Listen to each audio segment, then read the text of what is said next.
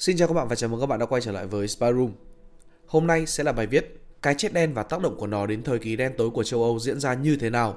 Bài viết được viết và đăng tải trên website spyroom.com bởi tác giả Nguyễn Đức Khương. Và bây giờ hãy cùng đi tìm hiểu nội dung của bài viết nhé.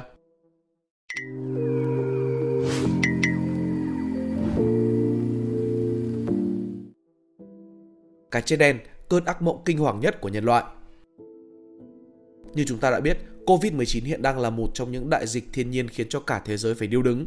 Tính đến thời điểm mình làm video này, trên toàn thế giới đã có khoảng 259 triệu người mắc Covid-19, đồng thời có khoảng 5,17 triệu ca tử vong vì loại virus quái ác này. Thế nhưng, nếu để so sánh về độ dai dẳng và hậu quả khủng khiếp gây ra cho nhân loại, thì Covid-19 hiện vẫn đang chưa có cửa để so sánh với một đại dịch khác đã từng tàn phá nhân loại trong quá khứ. Dẫu rằng mọi sự chênh lệch đều là khập khiễng vì nó còn phụ thuộc vào nhiều yếu tố như là điều kiện y tế, kinh tế xã hội khác biệt vào từng thời kỳ. Thế nhưng dù sao, đại dịch này vẫn xứng đáng là một trong những thảm họa đáng sợ nhất mà con người từng biết đến, mà chưa một thảm họa nào có thể sánh bằng. Nó có tên là cái chết đen. Vào đầu thế kỷ 14, châu Âu bùng phát một loại dịch bệnh được gọi là dịch hạch hay là cái chết đen. Nó đã càn quét châu Âu, trở thành dịch bệnh có sức tàn phá khủng khiếp nhất trong lịch sử loài người thời bấy giờ. Thứ gây nên căn bệnh này là vi khuẩn Yersinia pestis và nó mới được phát hiện vào năm 1894 bởi bác sĩ người Pháp Alexandre Yersin. Thứ sinh vật nhỏ bé này đã giết chết 60% dân số châu Âu khi đó, khiến nhiều thành phố bị phá hủy và tuổi thọ trung bình của người dân nơi đây giảm từ 40 xuống chỉ còn 20. Cái chết đen đã thay đổi toàn bộ kinh tế châu Âu. Bệnh dịch hạch bùng phát ở châu Âu từ năm 1347 đến năm 1351 cái chết đen là một căn bệnh truyền nhiễm lây lan nhanh chóng và có sức tàn phá khủng khiếp. Người ta nói rằng nó được du nhập vào từ Trung Đông và các tàu buôn người Genoa vào năm 1347.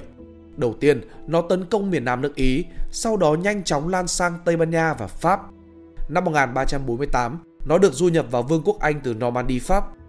Và năm 1350, nó lan sang Nga. Cái chết đen đã mang lại những tổn thất to lớn cho người dân châu Âu. Ở nhiều thành phố đông dân cư, tỷ lệ tử vong vượt quá 50%. Ở nhiều nơi, xác chết chủ yếu bị vứt trên xe như rác. Theo ghi chép lịch sử, Florence có 40.000 người thiệt mạng trong thảm họa năm 1348. Còn Venice và London, mỗi nơi có 100.000 người. Theo ước tính, cái chết đen đã cướp đi sinh mạng của hơn 24 triệu người châu Âu. Tuổi thọ trung bình ở châu Âu cũng bị rút ngắn từ 40 xuống còn 20 năm tác động lớn đầu tiên của cái chết hàng loạt đối với nền kinh tế châu Âu là tình trạng thiếu lao động trầm trọng. Theo ước tính của các nhà học giả phương Tây, lực lượng lao động ở châu Âu giảm 25% vào thời điểm đó. Do quá thiếu lao động, gia súc bị bỏ mặc ngoài đồng, đến mùa thu hoạch cũng không có ai thu hoạch. Tác động kinh tế thứ hai là thay đổi cơ cấu nông nghiệp. Do thiếu lao động trầm trọng, giá cả leo thang, chi phí để trồng trọt, canh tác ngũ cốc rất lớn khiến cho lợi nhuận thấp, nên một số lượng lớn nông dân đã từ bỏ đất canh tác và đầu tư vào ngành nghề mới, đó là chăn nuôi. Trang trại giờ đây thành đồng cỏ, trồng ngũ cốc được thay thế bằng chăn nuôi cừu. Khu vực chăn nuôi cừu đã phát triển từ phương thức chăn nuôi trên núi, du mục nguyên thủy sang chăn nuôi tại đồng cỏ cố định. Ở khu vực chăn nuôi mở rộng ra những vùng đồng bằng, ngành chăn nuôi cừu và ngành dệt len bổ sung cho nhau và phát triển đồng thời, trở thành ngành tiên phong ở châu Âu từ thời Trung Cổ đến xã hội hiện đại. Ảnh hưởng thứ ba của cái chết đen đối với kinh tế châu Âu là sự thăng trầm của kinh tế đô thị. Lấy Florence, thành phố có tốc độ phát triển kinh tế nhanh nhất tại thời gian đó, làm ví dụ. Hãy cùng xem qua bức tranh đầy đủ của nó. Trước khi bệnh dịch hoành hành, khung cảnh sôi động của thành phố Florence đã được nhà thơ Anthony Pucci ở thế kỷ thứ 14 mô tả một cách sinh động. Tất cả thực phẩm sản xuất ở vùng quê Tuscany đều có thể tìm thấy ở chợ. Nhiều loại rau theo mùa, trái cây, thịt các loại, cá và trò chơi cũng như nhiều món đặc sản khác đều có mặt ở đây. Sau khi dịch bệnh đến, toàn bộ thành phố trở nên hoang tàn, tác động nhanh nhất và trực tiếp nhất của dịch bệnh là những cửa hàng và công xưởng đều phải dừng hoạt động. Chỉ còn một số phòng khám và nhà thuốc vẫn còn mở cửa kinh doanh trong thành phố đang hoảng loạn. Cả thành phố giống như một bệnh viện và nhà tang lễ khổng lồ. Tác động của cái chết đen tới nền chính trị châu Âu Cuộc khủng hoảng kinh tế do cái chết đen gây ra chắc chắn đã đóng góp gây ra một loạt các cuộc bạo động ở các tầng lớp thấp hơn ở thành thị và nông thôn trong khoảng thời gian từ năm 1350 đến năm 1450. Theo ghi chép lịch sử, số lượng các cuộc bạo động trong thời kỳ này đã lên đến mức chưa từng thấy.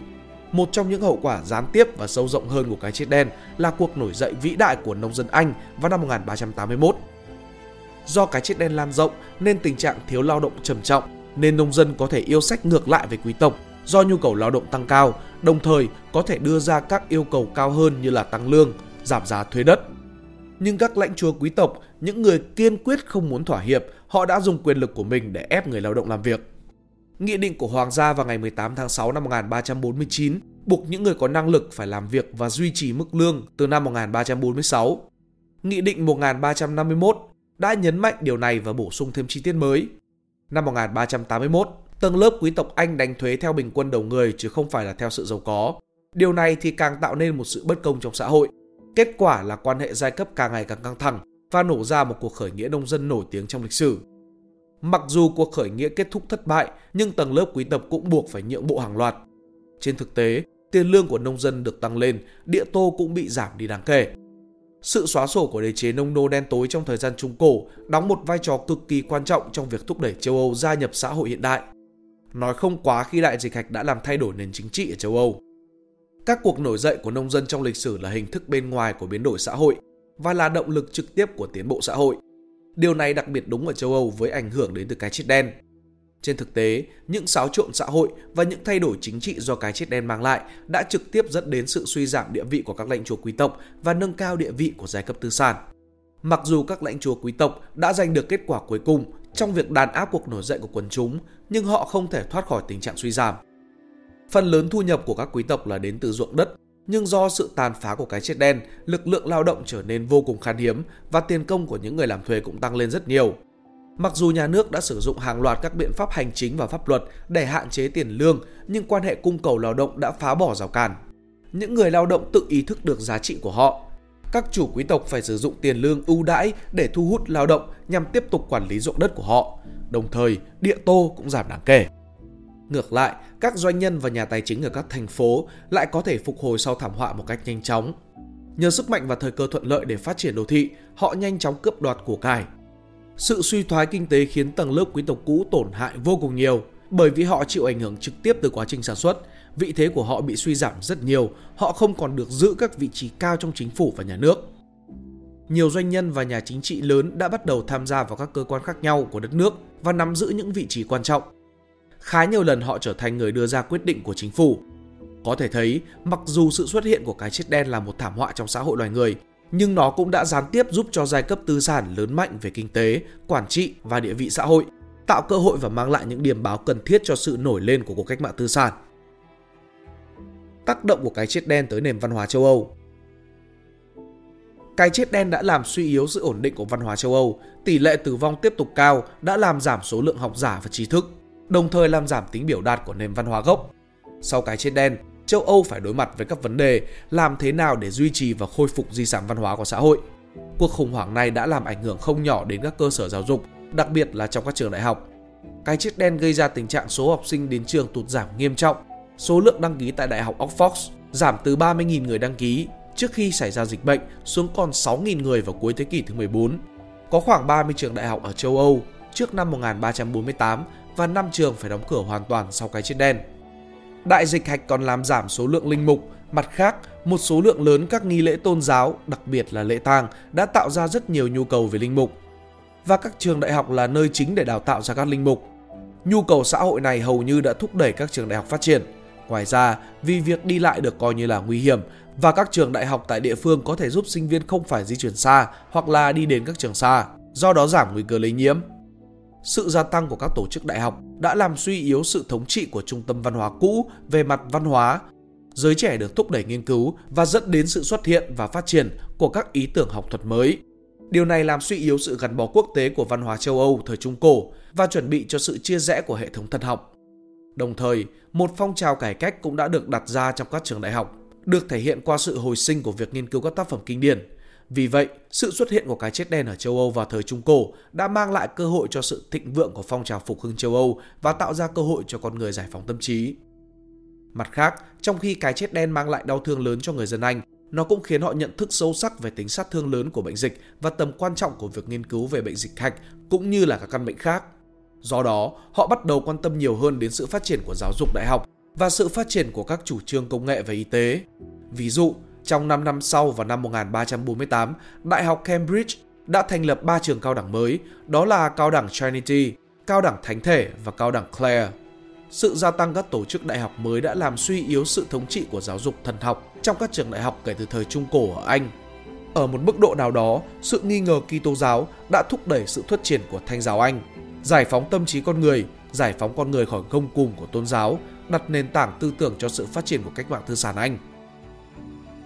Đánh giá tác động chung tới xã hội Cái chết đen càng làm trầm trọng thêm sự phân cực giữa người giàu và người nghèo trong xã hội châu Âu thời Trung Cổ. Đời sống của người nghèo lại càng khó khăn, tầng lớp ở trên tăng cường kiểm soát tầng lớp dưới nhằm duy trì địa vị chính trị và kinh tế của họ, làm cho mâu thuẫn xã hội ngày càng gay gắt và nổi cộm. Những người nghèo tuyệt vọng chuyển nhà bỏ đi nơi khác với hy vọng tìm được công việc mới hoặc ít nhất là tìm được sự giúp đỡ về mặt vật chất. Càng ngày càng có nhiều thành phố và thị trấn trở thành nơi tạm dừng chân cho những người nghèo di cư, buộc họ phải tìm kiếm mọi thứ để duy trì cuộc sống. Sự gia tăng của tầng lớp người nghèo ngày càng trở thành một nhân tố xã hội rất bất ổn, đe dọa đến đời sống xã hội và trật tự xã hội lúc bấy giờ. Xã hội lâm vào khủng hoảng, phản kháng bạo lực có thể xảy ra bất cứ lúc nào. Người nghèo ngày càng nhận thức rõ hơn rằng lợi ích của họ về cơ bản không phù hợp với tư tưởng của người giàu. Những ý tưởng về bình đẳng xã hội và tự do cá nhân đã bắt đầu lan rộng cho các tầng lớp thấp hơn. Đó là mầm mống của những cuộc cách mạng trong tương lai. Cái chết đen cũng thúc đẩy sự phân hóa giữa các tầng lớp khác nhau của xã hội châu Âu trong thời gian Trung Cổ. Người khỏe mạnh và người ốm yếu, dòng chảy văn hóa và những người bên lề văn hóa. Người nước ngoài và người ăn xin và người Do Thái. Những phân chia này tác động lên xã hội một cách phức tạp và có hại, tác động đến trật tự xã hội nguyên thủy và làm suy yếu khả năng điều phối của chính xã hội. Nếu các bạn thích bài viết này, hãy like và share để ủng hộ chúng mình. Đừng quên bấm nút subscribe và nút chuông bên cạnh để không bỏ lỡ video nào bọn mình ra trong tương lai. Cảm ơn các bạn đã lắng nghe. Đây là Spy Room, còn mình là Pink Dot. See ya!